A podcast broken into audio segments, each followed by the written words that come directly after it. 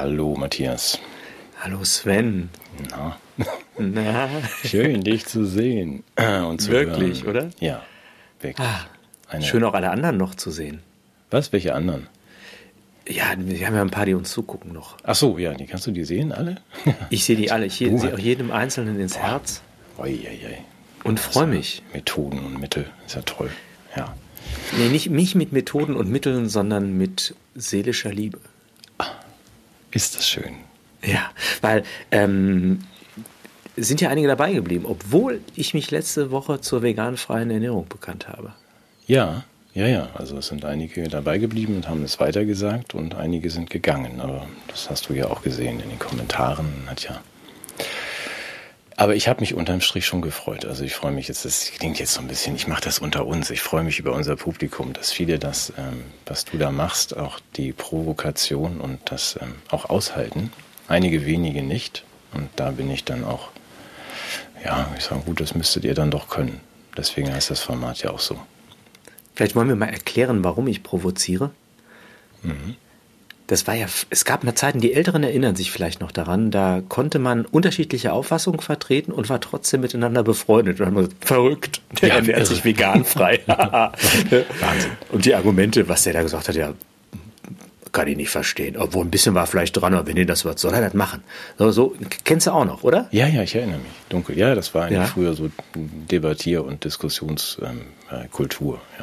Ja, oder einfach auch Freundschaft oder Beziehung oder da musste man noch nicht mal tolerant sein für. Also tolerant ist, wenn man sich ja irgendwie so anstrengen muss. Das finde ich eigentlich ekelhaft, aber na gut, ich bin ja tolerant. Mhm. Ne, das gehört einfach zum guten Ton, dass man verschiedene Auffassungen gelten lassen hat. Ne? Und ich provoziere ja nicht, weil ich möchte, dass jemand auf die Palme geht oder um zu spalten, sondern weil ich einfach nochmal so ein bisschen diesen Sagbarkeitskorridor, den schiebe ich damit so ein bisschen so, damit man wieder Platz hat, was zu sagen. Und das verstehen manche Menschen und freuen sich dran, obwohl sie sagen, finde ich überhaupt nicht. Und denn das ist ja, ich mache das ja nicht für mich, sondern es geht ja darum, dass überhaupt der Diskurskorridor offen bleibt. Und das ist, glaube ich, gelungen. Das haben manche verstanden. Ja? Mhm. Und das ist auch das Prinzip dieser Sendung. Nicht nur zu sagen, sondern Sagbarkeit zu ermöglichen. Mhm. Ja, also nochmal, da sind wir. Wir sind altmodisch. Wir sind ja auch im 18. Jahrhundert circa geboren, wir zwei. Und das gehörte ja also ich jedenfalls. Ich habe ja die Dinosaurier noch erlebt. Siehst du. Und auch mit denen konnte man ja reden. Nein, aber das waren so zivilisierte Wesen, diese Dinosaurier im Vergleich mit uns. Wie immer völlig unvorbereitet, aber wichtiger Punkt für mich. Also wir haben ja auch überhaupt nichts gemeinsam. Wir können uns nur irgendwie gut leiden und deswegen machen wir das ja auch. Also auch wenn es dann manchmal so aussieht, als hätten wir die gleiche Position. Oft genug merkt man ja auch, dass das nicht der Fall ist. Also, aber es ist ein hoher Respekt. Und es gibt ja auch nichts Spannenderes. Ich weiß nicht, ob du das auch mit deinen Kindern irgendwie... Ich habe das früh mit meinen Kindern angefangen, dass man die Position des anderen nimmt und verteidigt. Das ist ja so ein schlichtes Mittel eigentlich, sich hineinzuversetzen in die andere Position. Wenn du so sehr dagegen bist, kannst du ja auch mal die Position nehmen. Du kennst sie ja dann. Mhm. Und dann verteidige doch mal das, was du überhaupt nicht bist. Also einfach auch um die Kunst zu erlernen, das, was man vielleicht gar nicht... Also das ist eine schöne Übung. Darf ich das mal nochmal unterstreichen, warum ich die für wichtig halte, diese Übung? Weil der Punkt ist ja ist jemand, der eine andere Meinung hat, ist der spaltend oder ist der spaltend, der nicht hinnehmen kann, dass es eine andere Meinung gibt? Das ist ja genau die Frage. Und ich glaube, dass man das überhaupt, eine Meinungsdifferenz als soziale Mauer aufbaut, das ist ein sehr neues Phänomen. Oder vielleicht ist es ein Krisenphänomen, vielleicht ist es zumindest nur für uns neu. Mir ist noch was ganz Schlimmes begegnet jetzt. Du weißt ja dieses, wie heißt es mit C? Die Krise. Ja, Cordoba. Ja, richtig, das Cordoba-Problem. Dieses Cordoba-Bakterium, glaube ich. Ja. Und da gibt es ja einige Menschen, die...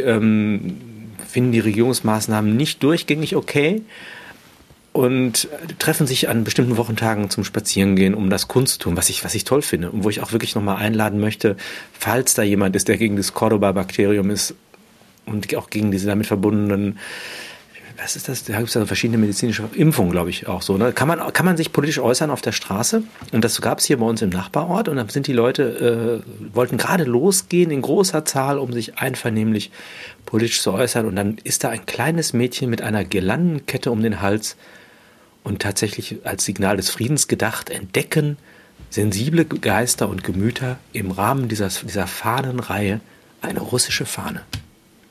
Okay. Kannst du dir vorstellen, was da los war? Ich hatte mich sofort möchte mir das lieber nicht vorstellen, weil du hoffentlich sagst, das war dann völlig okay, weil wir müssen ja alle. Okay. Eine Haltungsgruppe hat sich gebildet, die gesagt hat, wenn die mitgeht, dann bin ich raus. Und es wurde darauf gedrängt, das Mädchen zu entfernen. Und das ist dann auch geschehen. Und da muss ich sagen, Entschuldigung, habt ihr was verstanden von der ganzen Sache? Also wie kann man selber sowas sagen? Ich denke mal, jetzt sind da zwei Themen, die miteinander zusammenhängen. Aber auch das muss ich doch hinnehmen, abgesehen davon, dass natürlich jedes Signal des Friedens darin bestehen müsste, den Menschen, die zufällig dieser oder jener Nation angehören, doch immer noch die Hand auszustrecken. Also ich liebe diesen wunderbaren Satz, dass jeder Krieg, wenn überhaupt geführt werden muss, so geführt werden darf, nur, dass ein zukünftiger Friede nicht unmöglich wird, wenn er überhaupt unvermeidlich ist, was ich an sich auch bezweifeln würde. Und mich selbst verbindet doch überhaupt kein Konflikt mit irgendeinem Menschen, irgendeiner Herkunft, irgendeiner Hautfarbe, irgendeiner Gesinnung. Und ich wäre ihm als Mensch doch erstmal verpflichtet. Und das gilt auch für Gemeinschaften von Menschen. Völkerverständigung muss doch weitergehen. Gerade die Ermöglichung einer Anbahnung eines zukünftigen Friedens kann doch nur darin bestehen, dass wir Brücken und Verständnis aufbauen zu den Menschen, die da jetzt zufällig russischer Nationalität sind und möglicherweise vielleicht auch sowas wie ein historisches Gedächtnis haben. Mhm. Mhm. Was war eigentlich jetzt die Krise vor Klima? Ich glaube, da war der Zweite Weltkrieg, war da, glaube ich, oder? Die Krise direkt davor, nee, da war ja noch so ein bisschen kalter Krieg dazwischen, aber das ist ein guter Punkt, den du, ja. Das sind so viele gute Punkte, dass ich ja gleich wieder sortieren muss. Also einmal hast du dieses Historische jetzt dann mit in die Waagschale geworfen, das andere ist die Verunmöglichung. Also was wir gerade machen, würde ich gern zumindest mal aufnehmen, es kam ja unter der Woche auch die Meldung durch, dass jetzt Facebook Meta doch mal temporär Hate Speech erlaubt. Also ich müsste jetzt das... aber eine Hate Speech Pflicht gibt es noch nicht. Nein, aber vorübergehend Posts zulassen, die zu Gewalt gegen Russinnen und Russen und dem Tod des Anführers der Russen aufrufen. Das ist also für mich war das am Freitag dann doch durchaus eine große Meldung. Weil das, was du gerade sagst, also nicht nur, dass man jetzt sagt, das, was wir hier als Fehlverhalten an den Tag legen, wird jetzt dann auch noch legitimiert in den sozialen Netzen. Weil es geht ja gegen die Falschen. Und dieses Ganze, was wir treiben, also du kennst ja auch die Zahlen. Von Sanktionen bis Kriegshetzerei, bis dann auch irgendwie sich ins Dunkle begeben und die anderen gar nicht mehr hören, auch deren Sender und so weiter, führt ja auf beiden Seiten dazu, dass die Russen wie auch wohl die Deutschen irgendwie die Auseinandersetzung damit einmitteln wollen. Genau. Und das ist natürlich eine Katastrophe. Hoffen wir nicht, dass es dazu kommt, aber es ist ja die Verantwortung unserer Anführer, die diesen Kurs müssen wir, glaube ich, noch ausführlich drüber sprechen. Ich muss gerade noch einen doofen Witz loswerden, wenn ich darf. Der passt jetzt überhaupt nicht, aber ich habe die Lösung für unser Cordoba-Bakterium, und auch für die ganzen Transformationen, wie wir das loswerden, weil ich weiß nicht, ob du's mitbekommen hast, Klaus Schwab und das World Economic Forum hat die Zusammenarbeit mit Moskau aufgekündigt. Ja, das aufgrund des Krieges. Ja. Mhm. Wollen wir nicht in Liechtenstein einmarschieren? Dann sind wir die los. Wir in Liechtenstein? Ja, machen wir da auch was Böses. Dann sagt das World Economic Forum so, die Deutschen, die sind in Liechtenstein einmarschiert. Ja. Und wir verteilen dann in Liechtenstein einfach nur Bonbons oder füllen deren Konten auf. Oder herrlich. So, wir machen da gar nichts. Wunderbare Idee. Aber Sun Tzu Borchardt oder Sun Ziel, der heißt der Künstler des Krieges. Tolle Idee. Toll. Absolut. Aber dann sind wir raus, hast ja recht. Dann sind wir raus, dann hauen die alle ab. Und dann können wir hier so ein freies Land, freies Königreich, nee, nicht Königreich, also freies demokratisches Land installieren. Genau. Toll. Fantastisch. Ja? Und dann können wir mit Russland diplomatische Beziehungen aufnehmen. Aber werden wir ausführlicher darüber sprechen. Ich möchte den deinen Punkt nochmal systematisch fassen. Dieser ganze Friedensaktivismus hat so was Unfriedliches, finde ich. Das hat der Paul Brandenburg, glaube ich, bei Indubio gesagt, hoffentlich ordne ich jetzt nicht falsch zu, dass diese vielen Friedensdemonstrationen sowas unglaublich Kriegerisches haben in ihrer Ausrichtung. Mhm. Ja, also siehe das Fähnchen von dem kleinen Mädchen, das ist ja, also ist ja auch kaum auszuhalten, dass man da so irgendwie so grau und Zwischentöne und anerkennt, dass wir alle Menschen sind. Das geht ja gar nicht. Das ist ja nicht digital genug, ja. Okay, das ist kriegerisch. Sting dürfen wir auch nicht mehr hören, hast du gehört? Wegen der Russians oder was? Ja. Aha, okay. Ja, es kann ja nicht sein, dass die ihre Kinder lieben. Ich glaube, die fressen ihre Kinder Russen. Das habe ich schon mal gedacht, weil jetzt wo das bei den Sanktionen und so. Mhm. Ja, die Russen, das sind ja Unmenschen. Das ist ja, oder? Schrecklich. Warum das alles und wo ist? Also den Punkt, den ich noch loswerden wollte. Ich habe nochmal nachgeschlagen bei Statista. Ich weiß nicht, ob du das kennst. Da kann man ja rauskriegen, wie, so Zahlen. Und habe mich mal interessiert dafür, wie viele Opfer es eigentlich im Zweiten Weltkrieg gab und wer eigentlich den größten Blutzoll entrichten musste für dieses fürchterliche Ereignis, was, glaube ich, nicht ganz ohne deutsches Zutun auch zustande gekommen ist. Ich mag mich da täuschen, aber es ist offensichtlich, gibt es da eine gewisse Mitverantwortung Deutschlands auch an den toten Russen. Und das, weißt du die Zahl? Ich würde jetzt nur schätzen können, über 20 Millionen, aber ja. Du bist mir... Genau, die 24 Millionen, ja. Laut Statista. Das heißt also, die mit Abstand größten Opfer. Und ob das für uns jetzt Konsequenzen hat, ich würde sagen, ja, weiß ich nicht. Also ich persönlich habe da nichts zu verantworten, aber ich habe da trotzdem eine Verantwortung. Aber dass jetzt vielleicht so die Töne, die auch von unserer Seite kommen, dann Resonanzboden finden vor diesem Hintergrund. Ja. Das kann man sich doch vorstellen, oder? Liege ich da völlig falsch? Ja, wir schon. Und das ist wieder der Punkt, dass es offenbar viele vergessen haben oder nie wussten. Also diese Form von Geschichtsvergessenheit oder Geschichte, was denn das? Das ist ja tatsächlich ein Punkt. Also als wir jünger waren, im 18. Jahrhundert, gab es doch das Schlagwort, glaube ich, vom deutschen Boden, darf nie wieder ein Krieg ausgehen. Und es gab also unsere, soweit ich mich zurückerinnern kann, korrigiere mich, war es schon so, dass wir sagen, wir gehen nicht in diese kriegerischen Auseinandersetzungen, wir können ja gerne ein bisschen humanitär helfen. Aber das kann ja nicht sein bei unserer Vergangenheit, dass wir jetzt nach Nummer 1 und Nummer 2 wieder möglicherweise ein Krieg von deutschem Boden ausgeht. Auch das wundert mich. Also wo ich dann einfach davor sitze und sage, Leute, ihr... Wobei der deutsche Boden selbst ist ja gar nicht so aggressiv. Das ist doof. Ja, okay, nein, du bist nicht doof. Ja, aber die polnischen Flugzeuge brauchen ja irgendeinen Startplatz, oder? Das wolltest du doch noch erzählen, dass die Geschichte finde ich so gut. Ja, die finde ich auch gut. Dann könnte der deutsche Boden ja wieder von Interesse sein. Naja, diesen Weg, wie wollen wir denn uns jetzt beteiligen mit Fliegern an dieser Auseinandersetzung mit den Russen, aber keiner will es gewesen sein. Das fand ich schon ganz spannend, dass man sagt, wir verlegen jetzt. Wir könnten ja einfach sagen, dann holt euch doch ein paar Flugzeuge aus Polen, diese alten MiG-29 oder was es ist. Und dann führt doch euren Krieg. Aber nein, wir möchten ja in Polen, das geht ja nicht. Also wir wollen ja nicht in den Krieg. Ja? Und das heißt, wir fliegen dann die Flugzeuge von Polen nach Ramstein. Das wäre dann ja, da können ja die Ukrainer, dann sagen aber die Amerikaner, ist ja amerikanisches Hoheitsgebiet, nee. Ach, ist gar nicht deutscher Boden, nein. Ramstein. Nee, das ist gefährlicher amerikanischer Boden.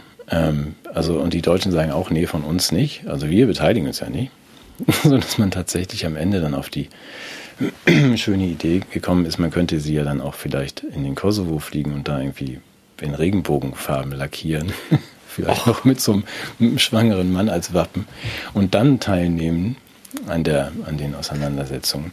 Das merkt dann ja auch der Russe nicht. Dann weiß er ja nicht, woher diese Flugzeuge kommen, verstehst du? Also dann ist da keine NATO oder kein Deutscher und kein Pole, nicht, dass dann wir noch hineingezogen werden. Das waren ja irgendwelche libanesischen Flugzeuge oder so, die dann da mitgemacht haben. Das ist schon eine schöne Idee. Bin gespannt, wie das ausgeht. Also, ich weiß es nicht. Es ist ja alles überhaupt nicht lustig. Ich habe nur unter der Woche auch zur Kenntnis genommen, dass ja unter den Sanktionen, es ist ja auch so, dass Coca-Cola und McDonalds und Starbucks irgendwie jetzt sich aus Russland zurückziehen. Da hat der Russe also schon mal gewonnen, was das betrifft. Es wird gesund. Noch schöner fand ich aber, dass auch die Wirtschaftsprüferunternehmen, also Pricewaterhouse und McKinsey auch sich zurückziehen aus Russland. Also das ist... Liechtenstein, wir kommen. Ja, das würde sicherlich auch unseren Haushalt gewaltig entlasten, wenn Frau von der Leyen keiner mehr Berater hier beschäftigen darf. Ja, interessant. Also, was müssen wir denn tun? Reicht das, wenn wir beide in Liechtenstein einmarschieren? Oder müsste es da so eine Kriegserklärung von uns beiden? Meinst du das ja, ich bin ja also als Pazifist ein sehr unglaubwürdiger Kriegserklärer. Also ich bin ja schon, wenn ich mich über jemanden distanziere, nimmt man mir das ja schon nur so halb ab. Hm. Du meinst, man will es nicht ernst nehmen, ja, okay. Aber was Krieg ist, kannst du denen nochmal erklären, oder? Ja, wir haben ja diese Tourette-Diplomaten, die schicken wir dahin. Die Tourette-Diplomaten, wer ist das denn? Ja, Inklusion wird ganz groß geschrieben im diplomatischen Chor. Mhm. Ja, also, Tourette-Diplomaten, sehr schön. Hast du denn eigentlich, das fand ich sehr schön, das kaum zu toppen, diese Aggression hoch 1000. Hast du das gehört? Nein. Annalena hat das auf den Punkt gebracht, ich glaube in einer der öffentlich-rechtlichen Talkshows und tatsächlich also einfach auch so, dass es jeder versteht, mega, weißt du, dass das, was die Russen gemacht haben, das ist Aggression hoch 1000. Und dann fühle ich mich so richtig repräsentiert von einer Außenministerin, die jetzt, ich weiß nicht, was hier als nächstes zündet, welche Verbalstufen, aber also hoch 1000 werde ich jetzt immer sagen. Für alles. Nee, was da gelingt, ist das, was sozusagen die Quadratur des Kreises schon immer in wissenschaftlicher, also wenn du sozusagen diese ganze Kontroverse zwischen Heisenberg und Einstein, Relativitätstheorie, Unschärferelation, wenn du die großen Strömungen der abendländischen Metaphysik und des postmodernen Nihilismus, wenn du die zusammenführen willst, dann hast du eigentlich ein unlösbares Problem. Es sei denn, du bist Annalena Baerbock. Was ihr da gelingt, ist ja der Begriff einer sprachlich-psychologischen Kategorie mit einer mathematischen Dimension zu verknüpfen und damit eine Totalität abzubilden, wie es bisher vor ihr noch niemandem gelungen ist. Ich halte das nicht für eine Entgleisung, sondern für eine Nobelpreis verdächtige Formulierung. Okay. Ja, guck, habe ich wieder was gelernt. Also. Apropos, wo wir gerade von Frauen schwärmen. Ja, warte mal. Aber da kommen wir vielleicht später drauf. Ja, ich sehe den Hintergrund. Ist das Katja? Nee, das ist nicht Katja. Katja ist gerade gegangen mit dem Peugeot, weil sie kurz in dieses. Ich hoffe, sie guckt das nicht. Lass uns mal was anderes reden. Die müssen über den Krieg wollte ich noch einen loswerden. Ja, ich auch. Mach du erstmal. Ja. Nee, den habe ich jetzt vergessen. Ja, wir müssen ganz viel noch dazu sagen. Also wir können ja erstmal über das Leben, also wie arrangieren wir uns mit dieser neuen Situation? Also das Schöne ist ja, wir kommen endlich raus aus der Komfortzone. Ja. Das haben wir uns ja schon immer gewünscht. Wir beide haben es diskutiert, dass es ja auch wirklich so schlimm ist, dass wir noch geschützt sind. Und meine Idee war eigentlich, also dass wir jetzt auch irgendwie das neue Paradigma deutscher Außenpolitik wirklich mal auch existenziell nachvollziehen können. Wir haben ja immer großen Wert darauf gelegt, dass wir eine wertegeleitete Außenpolitik haben und dass sozusagen die Interessen der Bevölkerung dabei nachrangig sind. Also ob wir uns leisten können, was zu essen, zu heizen, ja, ob wir sowas wie Lebensfreude als berechtigten Anspruch an unsere Existenz erheben können, das ist nachrangig. Da hat uns ja auch ein ehemaliges Staatsoberhaupt darauf hingewiesen, der liebe Herr Gauck, der gesagt hat, Lebensfreude und so weiter, da müssen wir auch mal ein bisschen drauf verzichten, ne? Ja, das ist ja der Punkt, weil wir jetzt ja Werte realisieren, die höher gehen als das, nämlich die Werte des freien Westens, die wir jetzt in die Welt tragen. Ja, also Frieren für die Freiheit war, glaube ich, die genaue Formulierung. Und den Frieden, weil das ist ganz klar, der Putin, der zuckt ja dann so zusammen. Wenn ich friere, dann sagt er, das war nix, ich bin militärisch umzingelt, ich lasse es mal lieber bleiben. Ja, wobei das muss man ja auch relativieren. Also ich finde es einmal in der Schlichtheit natürlich schön, also dieses Frieren für Freiheit und Frieden, das hat ja auch was Alliteratives und ist dann trotzdem ganz schön formuliert. Ja. Davon abgesehen muss ja auch keiner frieren, der irgendwie 1.200 € im Monat für eine 3-Zimmer-Wohnung und Gasheizung bezahlen kann. Was soll denn das? Also, Entschuldigung, das ist ja ein Budget, das jetzt nur nicht jedem zur Verfügung steht. Nee, das meinte Gauck auch, glaube ich. Also nicht, dass er jetzt frieren soll. Ich habe gelesen, das fand ich ganz schön. Was kriegt er noch? 230.000 € Pension und 360.000 € für Fahrtkosten. Ja. Also das sollte ja auch reichen. Das ist, glaube ich, nicht gemeint, dass... Dass er friert, sondern das ist ja auch mit, ihr werdet nichts besitzen. Ich meine auch nicht, das meint ja auch nicht Klaus, dass er das ist. Ach so. Ja, das ist schon interessant. Also ich finde auch, dass die Frage ist dann berechtigt, ob die alle völlig den Verstand verloren haben. Also weil man ja wirklich sagen muss, das geht ja quer durch, von Anna bis Christian bis Joachim irgendwie, dass man sagt, Leute, was redet ihr denn da? Also korrigiere mich, an meiner Wirklichkeit geht das weitgehend vorbei. Die schnallen meinen Gürtel enger. Genau. Entschuldigung, wir müssen mal Ihren Gürtel enger schnallen. Ja. Aber ich habe eine Lösung. Also wir sind ja auch immer ein bisschen praxisorientiert und Lebenshilfe wird ja bei uns ganz groß geschrieben und auch technische Lösungen für politische Probleme. Ich weiß nicht, ob dir schon mal aufgefallen ist, tanken war ja bisher, ich habe ja nie ein Geheimnis draus gemacht, immer eine der größten Ereignisse in meinem Leben, weil ich ansonsten ja unter Hausarrest stehe, aber der Besuch der Tankstelle ist mir ein bisschen vergällt worden. Ich weiß nicht, ob du es mitbekommen hast, die Benzinpreise haben sich doch sehr entwickelt. Insbesondere der Diesel, das kann ich ja überhaupt nicht akzeptieren, hat ja inzwischen dessen Super sogar überboten. Mhm. Und ich habe jetzt mein Auto umgerüstet. Das kann ich auch unseren Zuschauern allen empfehlen. Rat mal, womit ich jetzt fahre. Pommesöl.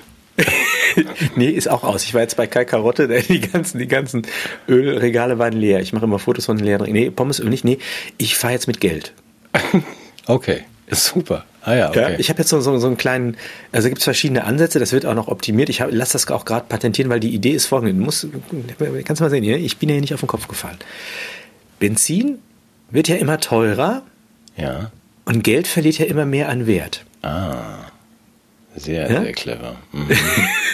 Ja, okay. Da gibt es jetzt so verschiedene Systeme, entweder mit Münzen, aber das ist noch ein bisschen schwierig technisch, oder man hat einfach so einen Verbrenner, man schiebt dann so eine Million hinten in den Tank rein, ja, und kommt dann zum Brötchen holen und wieder zurück. Und er verbrennt die aber. Das ist ja fast wie sozusagen in der Währungsreform, was du da entwirfst. Ich sag ja, technische Lösung für politische Probleme. Okay. Mein Auto fährt jetzt mit Geld. Also wäre meine Frage gewesen, ob du auch Münzen nimmst, aber offensichtlich nicht. Ich hatte eine Zeit lang, da musste man so alle 100 Meter so ein 2-Euro-Stück reinschmeißen.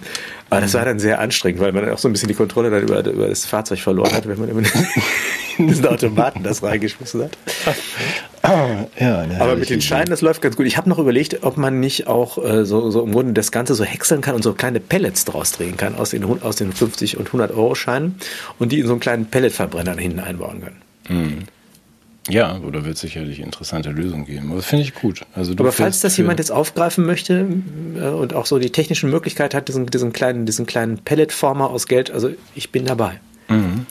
Ja, finde ich wieder mal großartig, dass wir so viele nützliche Dinge machen. Also, dass du jetzt auch solche Tipps gibst. Dann ist ja alles gut. Natürlich. Also auch, mein Gott, man kann ja Diesel. Ich wollte sonst vorhin vorsteigen, wenn Diesel jetzt teurer ist als Benzin, dann könntest du ja auch auf Benzin umsteigen. Aber das ist wahrscheinlich auch keine so gute Idee. Ich nehme das günstigste. Der Motor wird das schon abkönnen. Ja, aber wenn wir das nochmal ganz kurz, weil es auf meinem Zettel steht und ich denke, wir verlinken ja auch ein bisschen was. Ich finde, die etwas ernstere Dimension oder halb ernst, wir wollen ja nicht zu ernst sein, aber wir wundern uns ja seit einem Jahr oder länger, also über das Verhalten, dass man sagt, neben dieser ganzen, dem Einschwören auf also alles in Reihe und Glied, was wir ja nun unter dem Cordoba-Bakterium schon ganz gut gelernt haben. Aber das wird ja jetzt auch, also das, was wir immer gesagt haben, jetzt kommt dann irgendwie demnächst dann auch der Lockdown wegen Klima, das verzahnt sich jetzt so ganz hübsch mit der Kriegsgefahr und hoffentlich nicht dem eintretenden Krieg, aber selbst wenn es nur eine Kriegsgefahr ist. Wir haben ja jetzt, wie wir den... So wie mit der Virusgefahr oder Bakteriengefahr. Ja, wie wir bei den Verlautbarungen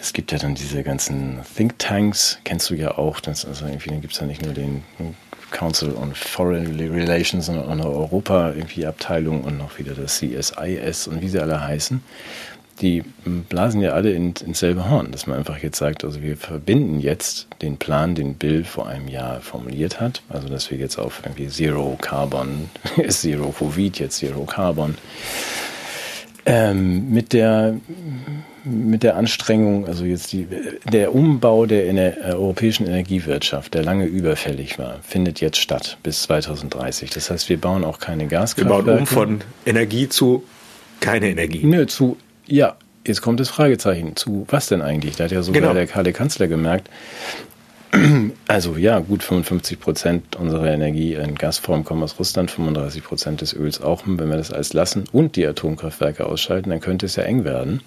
Selbst wenn wir dann noch ganz viele Gaskraftwerke bauen, das war bis vor kurzem der Plan. Jetzt habe ich nur gelesen in diesen ganzen Zusammenfassungen von bis, dass wir ja jetzt umstellen auf Solar, irgendwie Dächer und Wärmepumpen.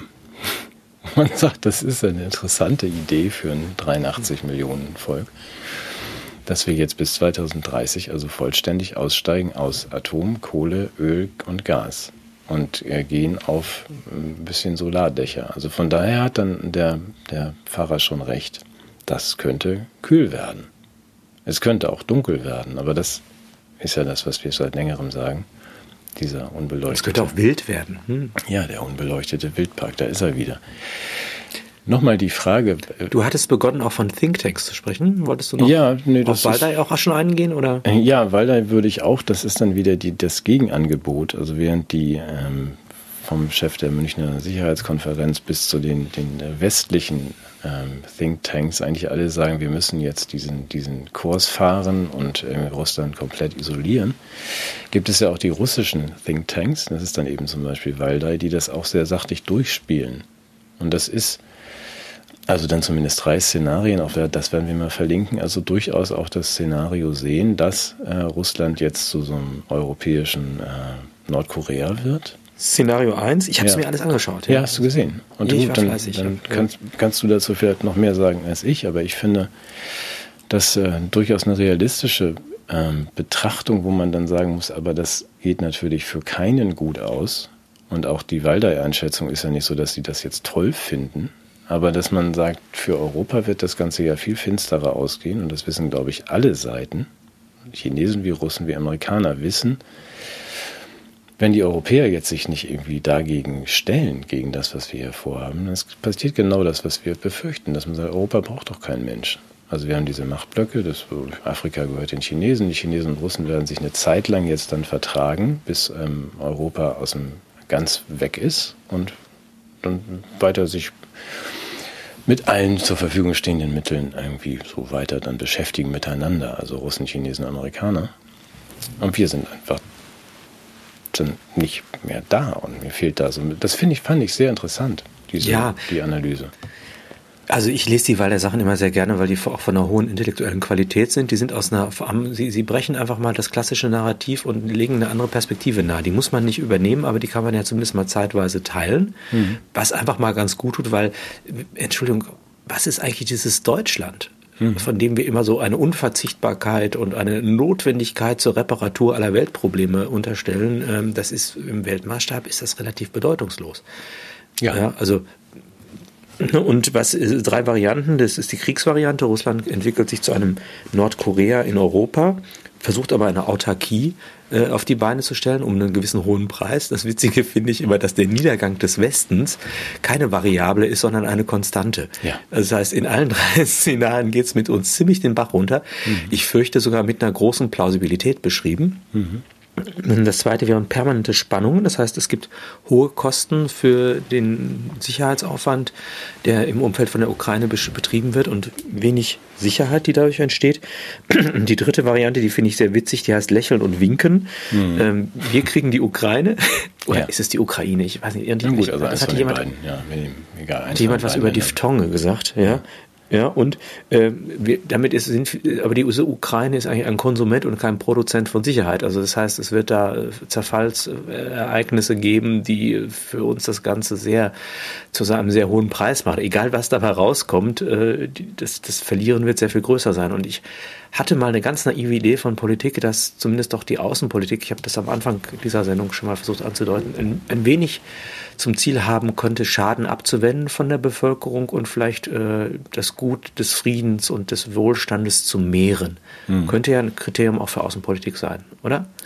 Ja, deswegen sagte ich vorhin, das war ja früher mal so die Idee, dass man das so eine Risikofolgenabschätzung und so weiter macht. Das haben wir aber auch beim Cordoba-Bakterium ja nicht gemacht. Das ist einfach nur schwarz oder weiß und dann irgendwie Vollgas. Also was ich im Moment Gefühl habe, das wird für die Freiheit der Ukraine oder was auch immer, worum es geht, also zumindest in der narrativen Verknüpfung, ja, eher Schaden nehmen. Also sind diese Sanktionen, die sind sicherlich für Russland schmerzhaft, ganz bestimmt, aber doch für uns auch. Also Thema Energie, ich habe mit einem befreundeten Obstbauern gesprochen, der verhandelt gerade seinen Strom fürs nächste Jahr, um die Äpfel kühlen und lagern zu können und das wird sich möglicherweise verdreifachen, was er da zahlen wird und ob sich das überhaupt noch lohnt, Äpfel herzustellen oder für irgendjemanden diese Äpfel zu kaufen, das ist eine offene Frage. Aber das hat ja so viele Aspekte, die wir beide ja auch kennen. Also nicht nur die steigenden Preise für die Äpfellagerung. Das ist ja, ich glaube, das hat sogar unser Jugendbuchminister erkannt. Fand ich dann wieder ganz bemerkenswert und sagt, wenn wir diesen Kurs weiterfahren, dann schlittern wir in eine, wenn wir nicht in einen Krieg schlittern, in eine Wirtschaftskrise, die sich gewaschen hat, und das dauert mindestens 3 Jahre. Wird aber alles mit sich reißen, was uns lieb und teuer ist, weil man einfach sagt, wenn deine Gasrechnung auf 1.200 Euro steigt oder eben auch nur 600, was auch immer man dann macht, selbst wenn du dann wenn du aus Versehen noch Diesel fährst, ab und zu zum Bäcker, also dir fehlt ja das Geld für andere Dinge. Also das ist eine Kette. Ich habe eine Idee. Wir durchbrechen das Ganze. Liechtenstein. Ja. Nee. Ich sprühe ja vor Ideen, ja, oder? Ja, schön. Ja. Wir könnten doch einfach jetzt sagen, okay, wir hatten einen Wirtschaftskrieg. Ja. Lass uns doch übergehen zur Kriegswirtschaft. Wir machen einfach aus dem Krieg ein Geschäftsmodell. Ja. Oder das hatte, glaube ich, jemand anders schon die Idee, oder? Du weißt, dass der Begriff gefallen ist, ne? Du spielst das deswegen an, oder? Ja. Die grüne Kriegswirtschaft. Sogar grüne Kriegswirtschaft? Ja, so ist es von der EU-Kommission offiziell benannt worden. Das heißt CO2-freie Atombomben? Ja, nö, nicht nur das. Also das ist dieser ganze Plan jetzt, wie gesagt, mit der großen Anstrengung der gesamten EU, zum Beispiel 100 Millionen Wärmepumpen mal eben zu bauen. Und das ist tatsächlich genauso gemeint, wie es ja auch irgendwie früher mal war. Wir haben da wahrscheinlich noch Pumpernickel und stecken unsere gesamte Energie also in Wärmepumpen. Wir bauen auch noch nichts anderes mehr. Ach, ich sehe schon wieder die Frauen mit den Kopftüchern am Fließband, die so Waffen zusammenschrauben. Genau. Herrlich, das waren Zeiten. Endlich aber diesmal wieder. Grüne Kriegswirtschaft, also auch nachhaltig. Ach so. Emanzipierte Frauen, die das dann machen und so Genderfriesen haben. Ja, und das, was wir gerade sagten, also die Folgen, die das hat, wenn man sagt, diesen Weg jetzt weitergeht mit irgendwie Russland soll 2030 komplett isoliert sein und kein Gas und Öl mehr liefern und wir bauen uns Wärmepumpen und wir brauchen auch keine Atomkraft. Komm mal wieder zu uns. Es fehlt dann ja an allen Ecken und Enden. Es ist ja nicht nur so, dann sagt man, okay, dann haben wir jetzt kein Geld mehr, irgendwas zu kaufen, außer in diesem Wirtschaftsmodell, in dem wir sind. Dann kannst du nur noch tanken. Geld verheizen und Lebensmittelmarken abholen. Genau, und dann kannst du eine Decke kaufen, dann war es das aber auch. Das heißt aber, es gehen ja dann auch alle, die im Moment uns gegenseitig sowas verkaufen, gehen ja alle pleite.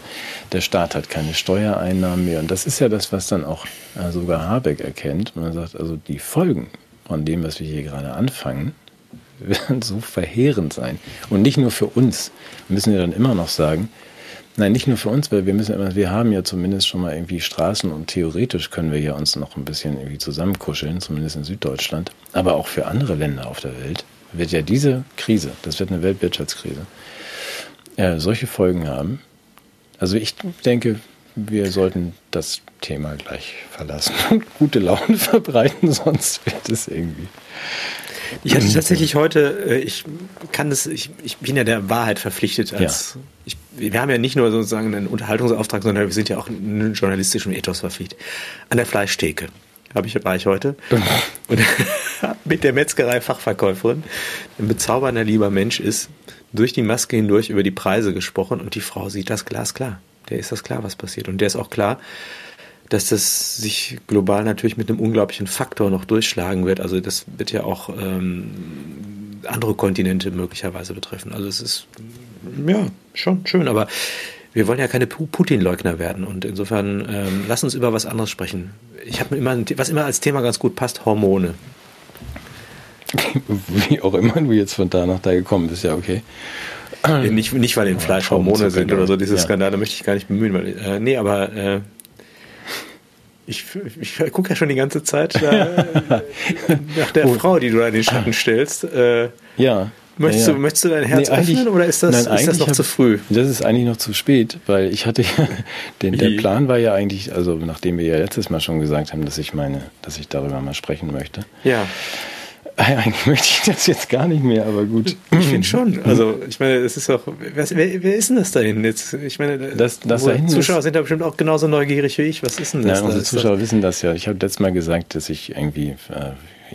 Ich bin ein bisschen, also das dahin ist Pandora, also natürlich nicht Pandora, ich nenne sie nur so, das ist mein Kosename, das ist Alena Buyx, du erinnerst dich, glaube ich, wir sprachen gelegentlich über sie. Und als wir... Habe ich Grund zur Eifersucht? Ja, und als wir...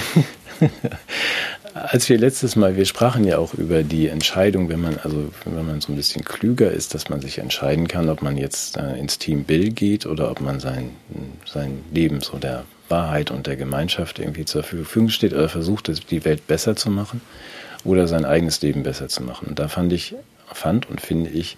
Frau Buyx ein ganz hervorragendes Beispiel und auch bewundernswertes Beispiel. Also ich meine, davon abgesehen, dass ich schockverliebt bin, aber das gehört ja überhaupt nicht hierher. Ja, das ist das, was mich am Wesentlichen interessiert. Das interessiert dich am Wesentlichen. Ja, vor allem, darf ich mal kurz unseren Zuschauern noch etwas verraten? Ich hoffe, ich bringe mich damit nicht in Schwierigkeiten. Es gibt ja zwei Möglichkeiten, Frauen sichtbar zu machen. Das eine ist, indem man die Sprache verstümmelt, dann werden Frauen plötzlich sichtbar. Normalerweise fällt einem gar nicht auf, wenn irgendwelche attraktiven Frauen im Raum sind.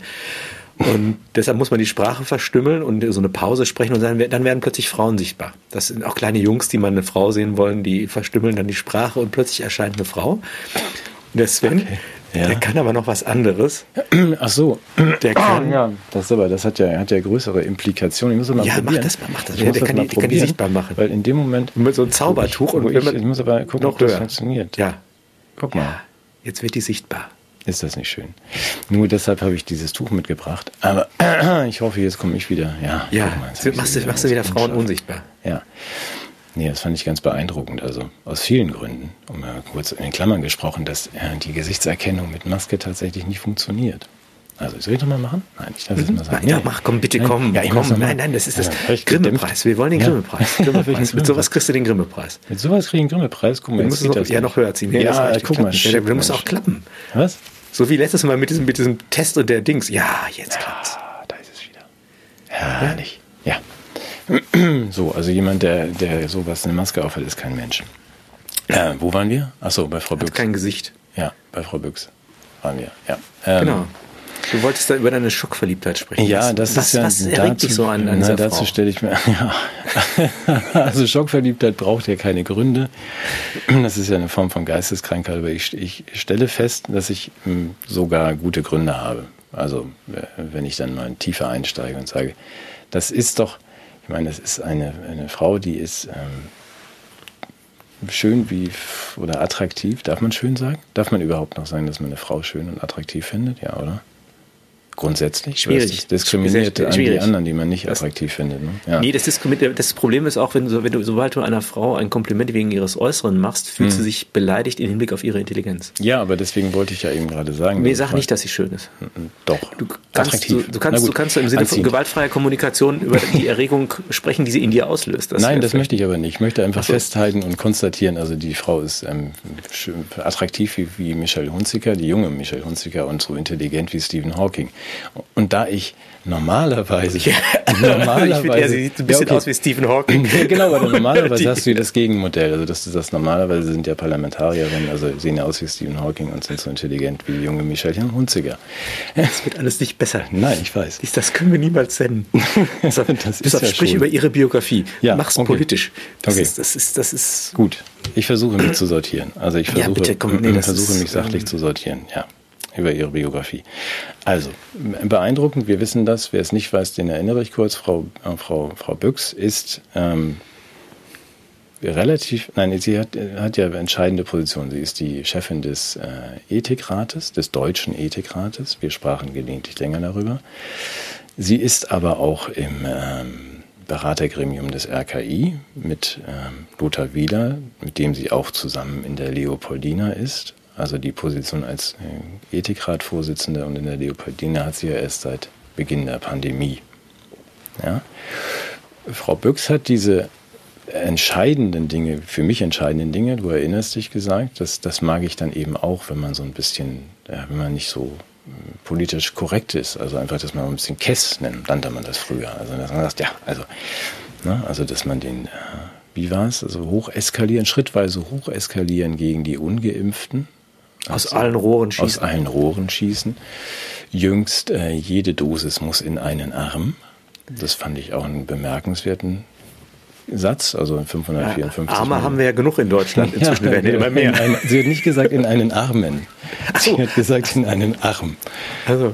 Ja, aber 554 Millionen Dosen müssen ja noch.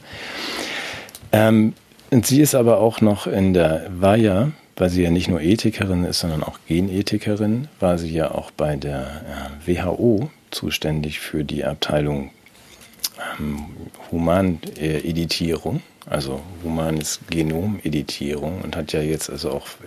wie CRISPR oder wie... Ja, genau, CRISPR-Cas-Scheren. Ja. Also das ist schon alles rund, nur ist das ja interessant, weil das ist alles, sind ja sozusagen öffentliche, mehr oder weniger öffentliche Ämter, wie sie auch in ihrer Position als Professorin an der Münchner Uni, da wird sie ja auch von uns bezahlt, und das auch der Genetikrat wird ja auch von uns bezahlt und vom Bundestag und vom Parlament bestimmt. Und was ich so smart finde daran ist, dass Frau Buyx von Anfang an aber eigentlich einen Weg gewählt hat, dass sie sagt, ich lasse mich von der Pharmaindustrie dafür bezahlen, einstellen, damit die Bürger mich bezahlen. Das ist eigentlich clever. Das ist diese Public-Private Partnership. Ja, dass sozusagen der Lobbyismus nicht allein von den Unternehmen bezahlt werden muss, sondern der Bürger sich auch beteiligen darf. Genau, der Bürger bezahlt. An der Abwicklung seiner demokratischen Grundrechte und Verfahren. Ja, und dass man sagt, das spielen wir einfach dieses Ding. Das hat sie so, wenn ich so bemerke. Das ist diese Willkommenskultur, auf die sie sich dann beruft, oder? Das ist das Stichwort, ja. Die Willkommenskultur ist genau, das ist natürlich, du kennst ja den Hintergrund, deswegen. Ja, guter Karlauer. Sie hat schon 2009, und das ist ja sehr früh, also ich glaube, sie ist jetzt Mitte 40, sagen wir Anfang 40, er hat ja schon 2009 angefangen, für die Briten zu arbeiten, also für die britische Genetikkommission, und die wiederum ausgestattet wird mit Mitteln vom Wellcome Trust, das meintest du. Aber was ist daran schlimm, dass man diesen Willkommensgedanken in die Welt trägt? Der Wellcome Trust, das ist keine Willkommenskultur. Wellcome hieß nicht? Nein, so hieß der Gründer. Er ist, glaube ich, dann 1936 ins Leben gerufen. Also der hieß einfach Wellcome. So, und das ist auch ein Rüstungshersteller irgendwie. Wenn der Liebe heißt, dann sind das also Bomben aus Liebe. Das ist nicht so. Das Wellcome ist einfach in verschiedenen Fusionen. Man kann es abkürzen, man kann es länger nachlesen bei Thomas Röper. Es ist im Grunde GlaxoSmithKline. Also was aus diesen vielen Fusionen hervorgegangen ist, ist heute der Pharmakonzern GlaxoSmithKline. Das ist der Wellcome Trust, der mit 45 Milliarden Stiftungskapital auf der ganzen Welt als NGO Einfluss nimmt auf all diese Entscheidungen. Und da hat sich Frau Buyx sehr, sehr früh entschieden, also diesem Verein sozusagen beizutreten. In welcher Rolle? Naja, dann, wie ich sagte, also das war dann schon, jetzt müsste ich den Zettel müsste ich jetzt tatsächlich suchen. Irgendwo ist er ja. Weil das heißt dann irgendwie, ja, ich finde es jetzt garantiert nicht Nutfield, sonst wie. Also in England 2009 begonnen, diese Karriere zu machen und dann über den Weg nach Deutschland, also wo dann wieder der Wellcome Trust beteiligt ist an allem, was sie so macht und treibt, und schreibt ja auch schon seit 2016 mit Kolleginnen Bücher über die gesellschaftliche Solidarität, und wo hat er auch 2016... Sag ich doch. Ja, hat aber da schon genau diese, im Falle einer Pandemie. Also nicht vergessen, dass es da sie visionär war, insofern, dass sie auch da schon gesagt hat, was man dann so mit Abstand halten, Quarantänen und ähnlichen Maßnahmen im Falle einer Pandemie machen müsste. Es dreht sich dann wieder, sie hat jetzt auch an der Uni München Sollplan heißt das, glaube ich, oder Sollproll, keine Ahnung. Also auch da wieder ein Solidaritätsumfragen. Was muss man tun, damit man die Leute in großen Mengen zum Impfen bewegt? So, also für mich ist es bemerkenswert. Du siehst einen Zusammenhang zwischen ihrem ökonomischen Engagement und ihren öffentlichen Positionen? Ja, ich finde das nur nochmal, das ist meine große Bewunderung, wenn jemand das also eigentlich aus allen Private- und Public-Partnership-Töpfen sich bedient und seine Intelligenz benutzt. Das war das Thema, über das wir letztes Mal sprachen. Also entscheidet man sich jetzt für was Gutes oder entscheidet man sich für diesen Weg? Und da finde ich sie ganz herausragend. Also große Bewunderung. Davon abgesehen ist sie natürlich wahnsinnig hübsch. Mach das nochmal hoch, ich will sie nochmal sehen. Nein, bitte, komm, einmal, falls das klappt. Ja, gucken, ob das nicht wieder verliert dann. Für unsere Podcast-Zuschauer, Sven zieht eine Maske übers Gesicht und darauf stellt der Fokus auf sein Bücherregal, wo eine Fotografie im silbernen Rahmen oder auch vielleicht nur einem weißen Rand von Melanie Buyx mit doch sehr signifikanter Brille. Die heißt nicht Melanie, die heißt Pandora. Also Buyx, weißt du doch. Kann ich das jetzt mal abmachen? Das ist ein bisschen unangenehm. Wo war nach vorne? Ist ein bisschen unangenehm. Was? Katja kommt ja auch gleich wieder, ne? Ja, wenn die mal wiederkommt. Ja. Als ich vorhin hier reingeguckt habe, habe ich auch gesagt, du nicht mit der Tasse. Das ist nämlich die letzte von den B&B-Tassen, die ich noch habe. Ich glaube, ich kann das ignorieren. Ja. Also ich kann dir schon mal eins sagen, falls ihr beiden zusammenkommt, also ich suche euch dann nicht mehr. Ja, okay. Da bin ich dann rigoros. Ich würde sogar sagen, ich würde mich öffentlich über euch distanzieren, Handelsbeziehungen abbringen und für euch frieren, damit ihr wieder auseinanderkommt. Ja, okay. Ich glaube auch, das ist... So sehr ich ja gegen Spaltung bin, aber... Ja, ich hoffe, es ist ausreichend irgendwie vermittelt zwischen den Zeilen, dass meine Begeisterung sich in Grenzen hält für Frau Buyx. Aber ich wollte es ja trotzdem mal gesagt haben. Also, ja. War wieder eine Medienkompetenzübung, liebe Zuschauer. Sven hat nur so getan.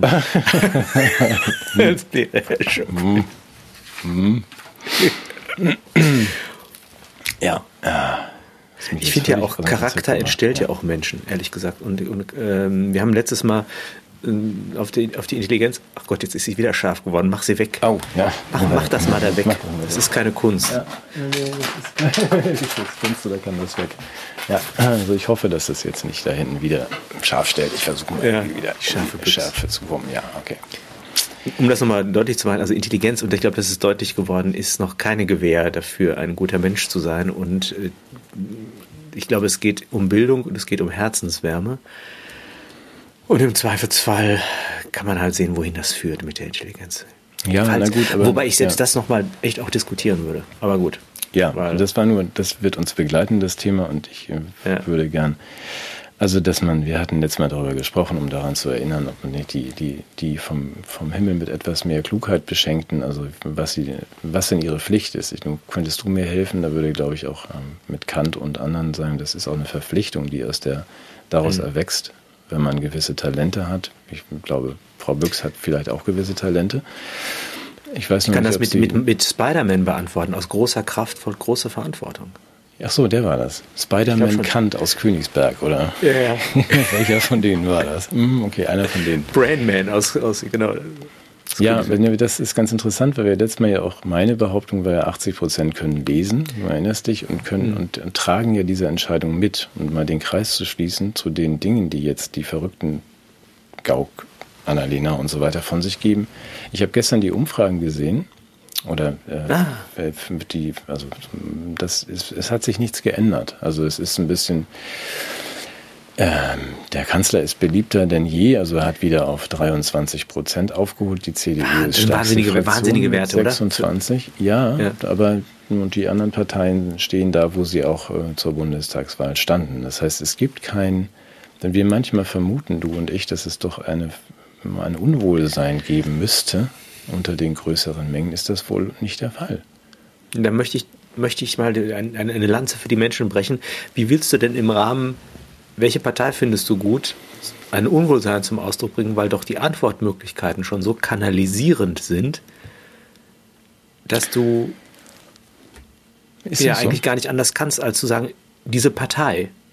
Du kannst aber nicht sagen, ich finde die alle doof. Also ich meine, du kriegst ja, das ist ja das Tolle auch bei der Bundestagswahl oder bei diesen ganzen Wahlen.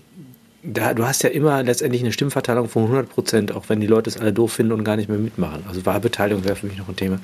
Ja. Wir haben ja schon wieder Wahlen in NRW, habe ich auch gar nicht mitgekriegt. Ich falle aus allen Wolken.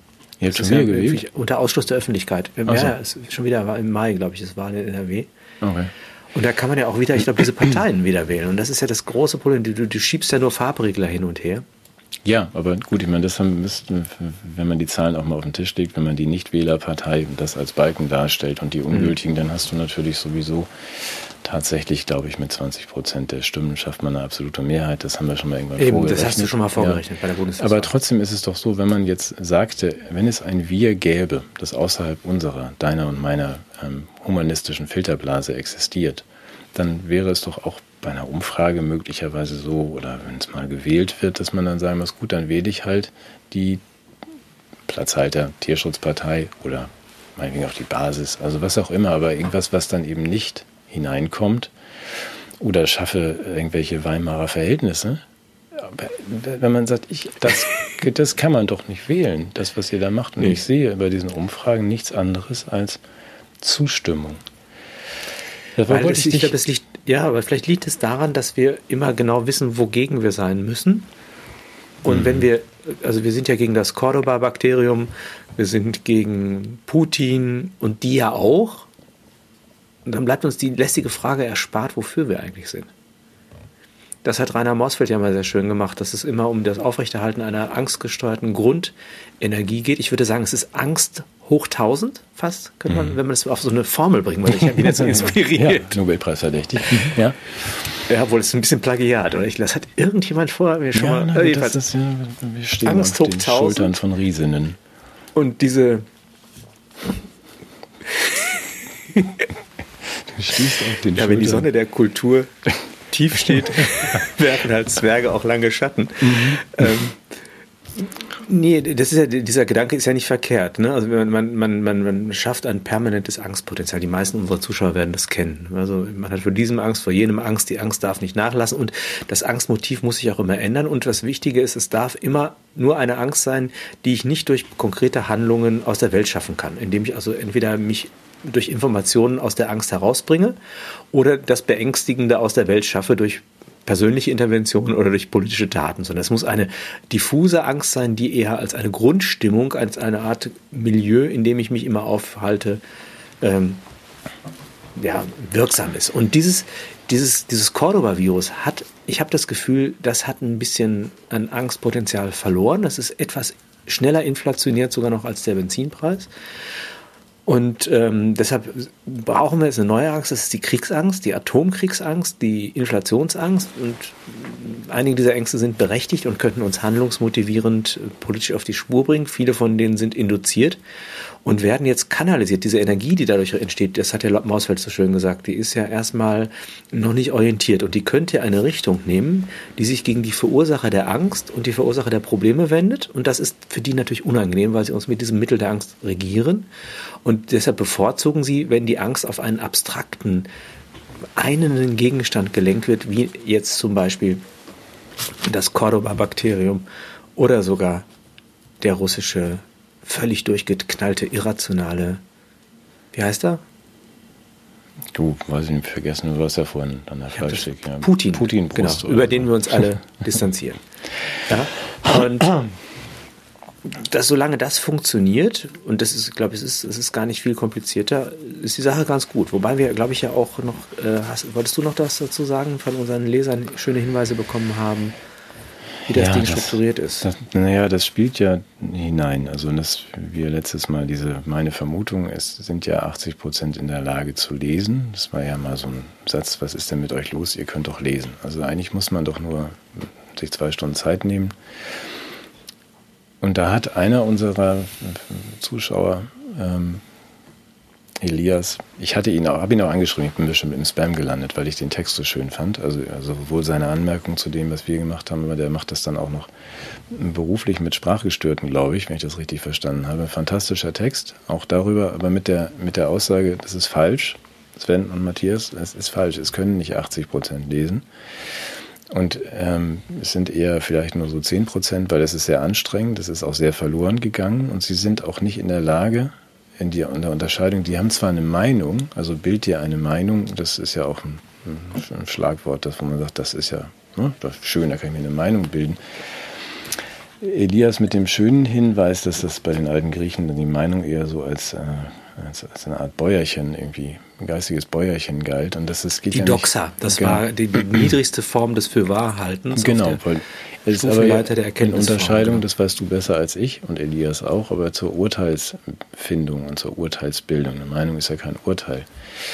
Dass man sagt, das muss man sich ja auch im Sinne erzweifeln, Urteile.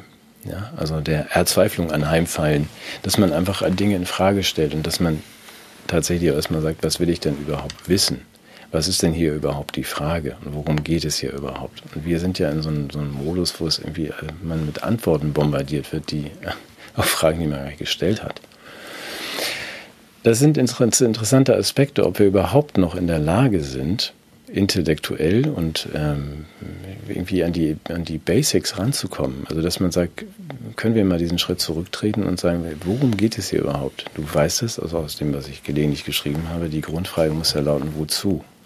Also so eine von den Grundfragen, wozu mache ich das eigentlich, was will ich hier eigentlich? Und dann daraus ergeben sich ja viele, in meinen Augen, Wahrheiten, also dass die eigene Sterblichkeit und so weiter und die eigenen Wünsche und die der anderen betrifft und so weiter. Das scheint uns alles zu fehlen. Wir sind in so einem, wie du es beschreibst, in so einem Dauerpanik, irgendwie durcheinanderlaufen Modus, wo wir aber auch nicht mehr in der Lage sind, komplexere Sachverhalte, als die man in 3 Wörter packen kann, überhaupt noch zu verarbeiten. Deswegen fand ich den Einwand von Elias gut und den Text über die Dummheit. Ich hoffe, falls er uns zuhört, er erlaubt uns den dann nochmal auf der Website zu teilen. So, also das ist... Ja, wenn ich das jetzt nochmal auswerten darf, dann bedeutet das zum einen, dass die Gewährung von Meinungsfreiheit keinen Spielraum eröffnet, sondern die Unterbietung der Erkenntnismöglichkeiten befördert, weil sich Leute mit Meinungen begnügen, wo sie eher eine gesicherte Erkenntnis an die Stelle setzen sollten. Ja. Und insofern ist das so eine Art flatulatorische Entlastung von Verdauungsproblemen, die aber das Unverdaute des Politischen nicht wirklich auflösen. Wie es erst auf dem Wege der Erkenntnis möglich wäre. Das ist wieder der schwarze Gürtel. Ist das schön? Ja. Herrlich. Mhm. Wie böse. Ja, aber da bin ich aber wieder bei der Bildung. Und ich glaube, also ich möchte trotzdem noch was an die Seite stellen des intellektuellen Urteils, und das ist tatsächlich der Charakter und sowas wie Herzensbildung von Menschen, die einfach mit einem klaren inneren Kompass ohne diese Kenntnisse das russische Mädchen in den Arm nehmen und schützen. Mhm. Die ohne die Zusammenhänge der geopolitischen Fragen das Rechte tun. Ja. Na? Aber schau mal, das ist eine unglaubliche Beschämung. Aber völlig freestylend jetzt, Frage an dich. Also man erreicht doch diesen Zustand tatsächlich entweder einfach instinktiv, also dass man sich auf, so wie die Menschen, glaube ich, zur Welt kommen, also dass man sagt, natürlich nehme ich dann dieses Mädchen in den Arm. Man kann es über den Intellekt erreichen oder du kannst es über das Gefühl erreichen. Mhm. Das, was richtig ist. Und alles, was dazwischen liegt, aber das scheint der Bereich zu sein, in dem wir immer sind, das ist irgendwie so ein diffuses, affektives, irgendwie fremdgesteuertes Durcheinander. Das meine ich mit... Ist das falsch? Nein, das ist großartig. Ich finde immer schön, wenn so Dinge zusammenkommen, die an verschiedenen Stellen wachsen.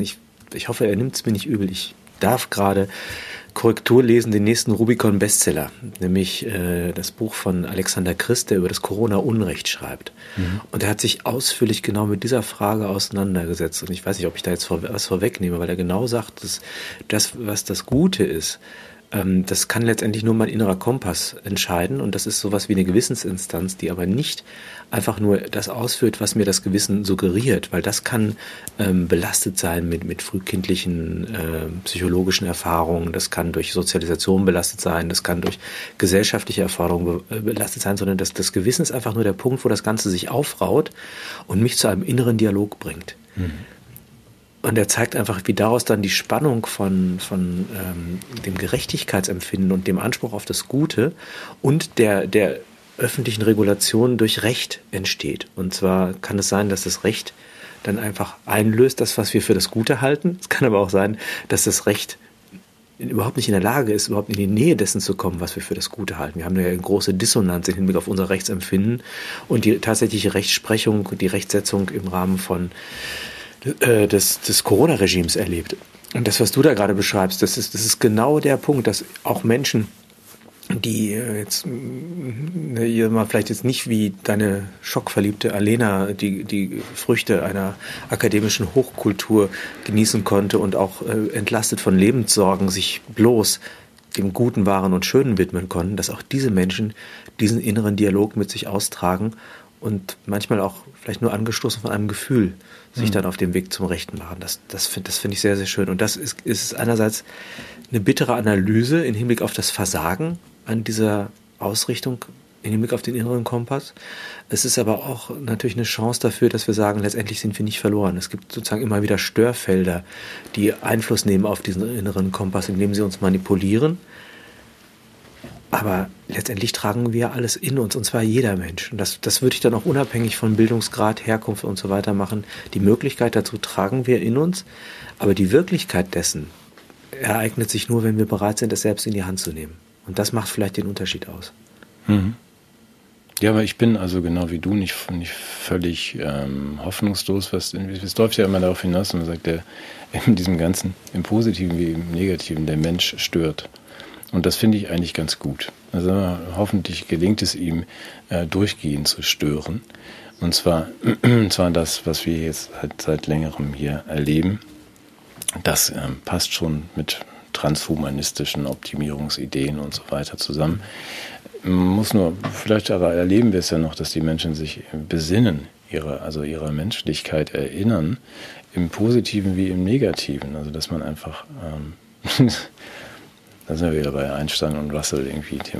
Besinnt euch eurer Menschlichkeit und vergesst alles andere damals wegen der...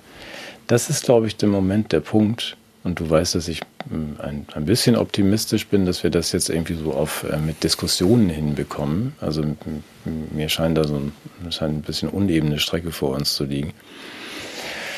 Sei mal nicht so pessimistisch. Nein, bin ich auch gar nicht. Nein, mal ist man nicht so schwarz. Unebene Strecke ist, das macht den Leuten Angst.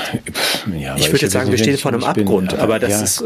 Ja gut, okay, guck mal, da machst du den Leuten keine Angst. Nein, das beruhigt die. Nein, das beruhigt die. Ich bin noch nicht der Bequemlichkeit verpflichtet hier und auch nicht irgendwie der Pausenaugust. Ich finde es doch positiv, dass wir da, wo wir hoffentlich hinkommen. Du kennst beide Szenarien, die ich entwickle. Also dass wir sagen, okay, mal schauen, wie unruhig es wird.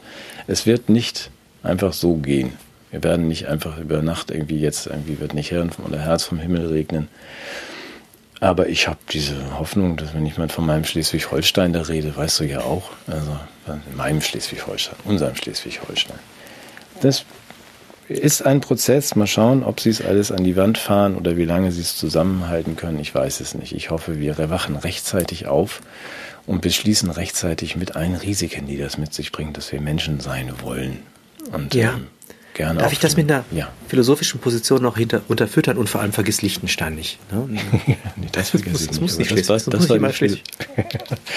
Die philosophische Unterfütterung ist Johann Gottfried Herder, auch ein inzwischen verfemter Denker, der sich, haben wir noch ein paar Minuten? Ich glaube, das mache ich noch zumindest ganz kurz. Minuten, wie du möchtest, ja.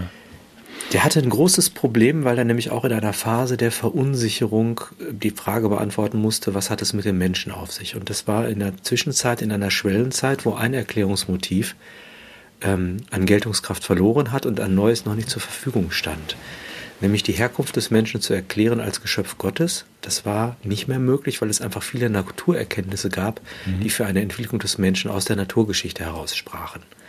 Was es noch nicht gab, das war ein paar Jahrzehnte später, war die darwinistische Erklärung einer evolutionären Entstehung und Abstammung der Rassen. Ja. Und so hatte er plötzlich die Aufgabe, dass er das Geschichtliche als eine Art Erschütterung der Ursprünge ernst nehmen musste. Also man konnte nicht mehr sagen, Gott hat in einem Akt die Welt geschaffen und so wie er sie geschaffen hat, war sie und sollte sie sein und würde sie auch bleiben, sondern alles, was passiert, geschieht als Geschichte. Und wir sehen immer Geschichte nur als Öffnung, als Möglichkeit. Die sahen das als große Verunsicherung, weil damit der göttliche Plan und das Behütetsein durch den Gott erschüttert war. Aber er musste halt der Wahrheit Rechnung tragen. Mhm. Konnte aber jetzt die Gesetzmäßigkeiten der Evolutionstheorie noch nicht zur Erklärung heranziehen. Und hat dann versucht, sozusagen auf den Mitteln der Naturerkenntnisse seiner Zeit dem Menschen eine Geschichte zu geben, aber den Gott jetzt nicht ganz aus der Welt zu verbannen, sondern ihn in die Geschichte selbst hineinzubauen. Mhm. Gott zeigt sich nicht nur in der Natur, sondern Gott zeigt sich in der Geschichte. Und das tut er, indem er ein Sicherheitsnetz unter der Geschichte spannt. Und das will ich vielleicht mal bemühen, weil ein bisschen klang das bei dir mit auch so hervor. Welches Sicherheitsnetz spannt er unter der Geschichte? Was er nicht macht, ist uns die Freiheit zu rauben. Er sagt also, tut was ihr wollt, ihr seid frei. Mhm. Und wenn ihr den größten Murks verzapft, der Mensch ist das Wesen mit der größten Möglichkeit zur Perfektion. Mhm. Und zugleich das Wesen mit der größten Möglichkeit zur Korruption. Ja. Der Mensch ist auch eine Wundertüte, in die in alle Richtungen gehen kann. Wie kann Gott da jetzt noch helfen, wenn er uns nicht die Freiheit raubt? Er schreibt der Geschichte selbst Gesetze ein. Und diese Geschichtsgesetze, das sind ein paar, die könnte ich alle jetzt aufzählen, die brauchen wir nicht, das wird die Sendung sprengen, aber sie hat eine Gesetzmäßigkeit, die mit einer zweiten korrespondiert. Zum einen, Geschichte schlägt Brücken von der Vergangenheit in die Zukunft, indem das, was passiert ist, den anderen irgendwie doch zur Verfügung steht. Und das Gesetz führt dazu, dass das, was einmal falsch gemacht wurde, von der nächsten Generation als Fehler eingesehen werden kann und korrigiert werden kann. Das heißt, die Option aus der Geschichte zu lernen führt dazu, dass jeder Fehler letztendlich eine Option zur Korrektur desselben und auch zur Erkennung eines Maßstabes für Gut und Böse führt. Mhm. Und ich habe das schon mal gesagt, es gibt ein Wissen, dass das Selbstverständliche wieder als kostbar erfahrbar macht, nämlich das Wissen der Entbehrung. Wir haben durch das verhüllte Gesicht der anderen gemerkt, wie kostbar ein Gesicht ist, ein Antlitz, mimische Kommunikation. Wir haben durch Social Distancing und Kontaktsperren erfahren, wie schön es ist, sich zu treffen, Gemeinschaften zu bilden. Wir genießen die Umarmungen mit den Menschen, die wir jetzt auf Spaziergängen treffen oder in anderen Zusammenhängen. Und so werden wir natürlich auch merken, dass wir das hohe Gut der Völkerverständigung, der inneren Sicherheit, des Friedens, dass wir das brauchen. Das kann nur sein, dass die Generation, die die Wichtigkeit von all dem erfährt und die Gleise in mehr Sicherheit und mehr Wohlergehen stellt, dass die nicht auch in den Profit kommen wird. Ich meine, das ist ja auch unser Gedanken gewesen. Wir haben ja auch nach dem Zweiten Weltkrieg eine Konstellation bekommen, die uns doch einiges an Lebensfreude, auf die wir jetzt wieder verzichten sollen, nach Gauck ermöglicht hat. Aber ich glaube, wir haben eine historische Pflicht als Menschheit, diese Herausforderung anzunehmen, das Gute vom Bösen zu scheiden und die Weichen in die Richtung zu stellen, dass das Gute weiterhin möglich ist. Und das ist nicht irgendwann, sondern das in diesem Moment. Und ich würde das gerne mit dem Friedensappell von Anfang nochmal verknüpfen. Wir sind eine Menschheitsfamilie. Wir teilen den Globus mit den Menschen, die jetzt auch da sind, wo vermeintlich der böse Putin herrscht, über den ich mich natürlich distanziere. Mhm. Aber diese Menschen sind unsere Schwestern und Brüder. Und was uns politisch trennt, ist nur eine Oberfläche von dem, was uns als Menschen verbindet. Ja. Tut mir leid, ich musste jetzt pathetisch werden. Ich ertrage das sonst nicht. Für mich sind das, ist ja keiner da und zuhört, für mich ist das der Grund, weshalb ich dir seit letzten Juni sage, ich möchte, dass du irgendwie einmal in der Woche Burchard auf ein Wort machst und dir ein Wort wie dieses nimmst und 10 Minuten zu mir sprichst, obwohl ich dann da gar nicht sitze und zu allen anderen. Ich werde weiter versuchen, dich dazu zu überreden. Also wir machen was in die Richtung. Ja, und pathetisch sollst du und darfst du auch, obwohl ich empfinde das gar nicht so. Ich habe das bei mir, also vor unserem heutigen Gespräch gedacht. Ich bin am Ende, egal wie finster es gerade teilweise aussieht, und wir haben ja hoffentlich weiter trotzdem manchmal gute Laune. Ich bin pathetisch und ich bin dem ja auch noch bockig. Weil das ist etwas, nicht nur mit dem Fuß aufstampfen, sondern dass ich einfach immer, wenn ich an die Stelle komme, wo ich sage, das ist doch irgendwie zum Verzweifeln, was hier für ein Irrsinn passiert, was die da machen. Also das sind ja eigentlich Selbstverständlichkeiten, dass du sagst, was kann denn jetzt der russische Sven dafür, dass der Sven in Deutschland von solchen Pfosten regiert wird. Ja, also wir sind alle Menschen.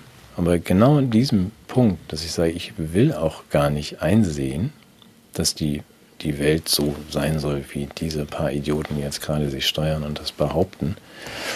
Nö, ich weigere mich. Also dazu ist zu viel Harmonie und Schönheit in allem, was Natur ist. Und dazu ist auch zu viel Schönheit im Menschen. Und dazu kommt der Mensch auch zu gut zur Welt, glaube ich. Und ich will das einfach nicht. Ich akzeptiere das nicht. Das heißt, ich affirmiere weiter irgendwie eine heilere Welt. Ich visualisiere sie. Ich will das. Wie gesagt, ich visualisiere gleich noch mit, dass also... Weil ich nachtragend bin, einen kleinen Prozess gegen Gates, Fauci, Drosten, Wieler und Frau Büchs. Ich backe ihr dann Kuchen für den Knast, aber ohne Pfeile, ohne Pfeile drin. Ja. Ah, du stehst auf gefährliche Frauen. Ja, nee, überhaupt gar nicht. Fatal Attraction hier. Wir wollen jetzt einfach... die CRISPR-Falle. Ich will jetzt einfach vor mir sehen, dass... eine heitere Welt. Interessant ist, wenn ich das noch sagen darf, ich kriegte vorhin auch wieder eine Post, die genau das sagt, was du auch gerade beschrieben hast. Also dass man braucht auch mal diese positive Vision. Mir fehlt die weiterhin. Mir fehlt auch weiterhin die Forderung nach Schleswig-Holstein oder Deutschland. Also dass man einfach mal sagt, was wollt ihr denn eigentlich? Wir sind immer in diesem Modus, was wir nicht wollen, das ist klar. Aber das mal positiv zu formulieren, und wieder sind wir bei unserem Dauerthema Story, Narrative und so weiter, dass man sagt, was wollt ihr denn eigentlich? Was ist denn die Welt? Erzählst du mir nächstes Mal, wie wäre denn die Welt, die du dir vorstellst? Wie würde die denn aussehen? Darf ich mir noch was wünschen? Ja, also, unbedingt. Das ist auch gemein, das ist richtig hier vor dem Publikum. Ich gerne mit dir mal über Liebe sprechen, weil ich da festgestellt habe, dass du da so... Ja. Würde ich dich gerne mal... Das machen wir. Ja, das haben wir heute völlig vergessen, weil wir ja nie irgendwas machen, was wir uns vornehmen. Aber ich habe auch gedacht, wir müssen darüber sprechen. Ja. Ich dachte auch so, Ich habe meinen Magen gerade schon wieder geknurrt. Das wurde ja in der Todessendung bemängelt. Ja, stimmt. Ja, gut. Das war aber mein Magen in der Todessendung. Ich glaube, es war unser beider Magen. Ich fand das auch richtig. Also Magenknurren ist ja so eine Art Memento Mori, oder? Ja, nee, das ist vielleicht auch ein Kommentar unserer Gedärme zu dem Blödsinn, den wir reden, dass sie einfach nur noch uns anknurren. Das ist schon irgendwie der Soundtrack des Gauk-Zeitalters. Knurren, die sollen sich alle vorsehen. Nee, der Hunger, der Magenknurren ist also schon mal auf die mageren Jahre alt, nachdem er uns den Gürtel enger geschnallt hat. Wir können aber anders knurren. Ja, okay, vielleicht wir können knurren anders. Nicht nur mit dem Magen zu knurren, sondern mal ernsthaft. Das nehmen wir uns mal vor für nächstes Mal. Gut, Junge, iss mal was. Obwohl ich den ganzen Tag knurrst. Guten Appetit. Ja, was gibt's heute? Ja, ich weiß schon. Gemüse aus Fleisch, ne? Genau. Guten Appetit. In diesem Sinne. Mach's gut.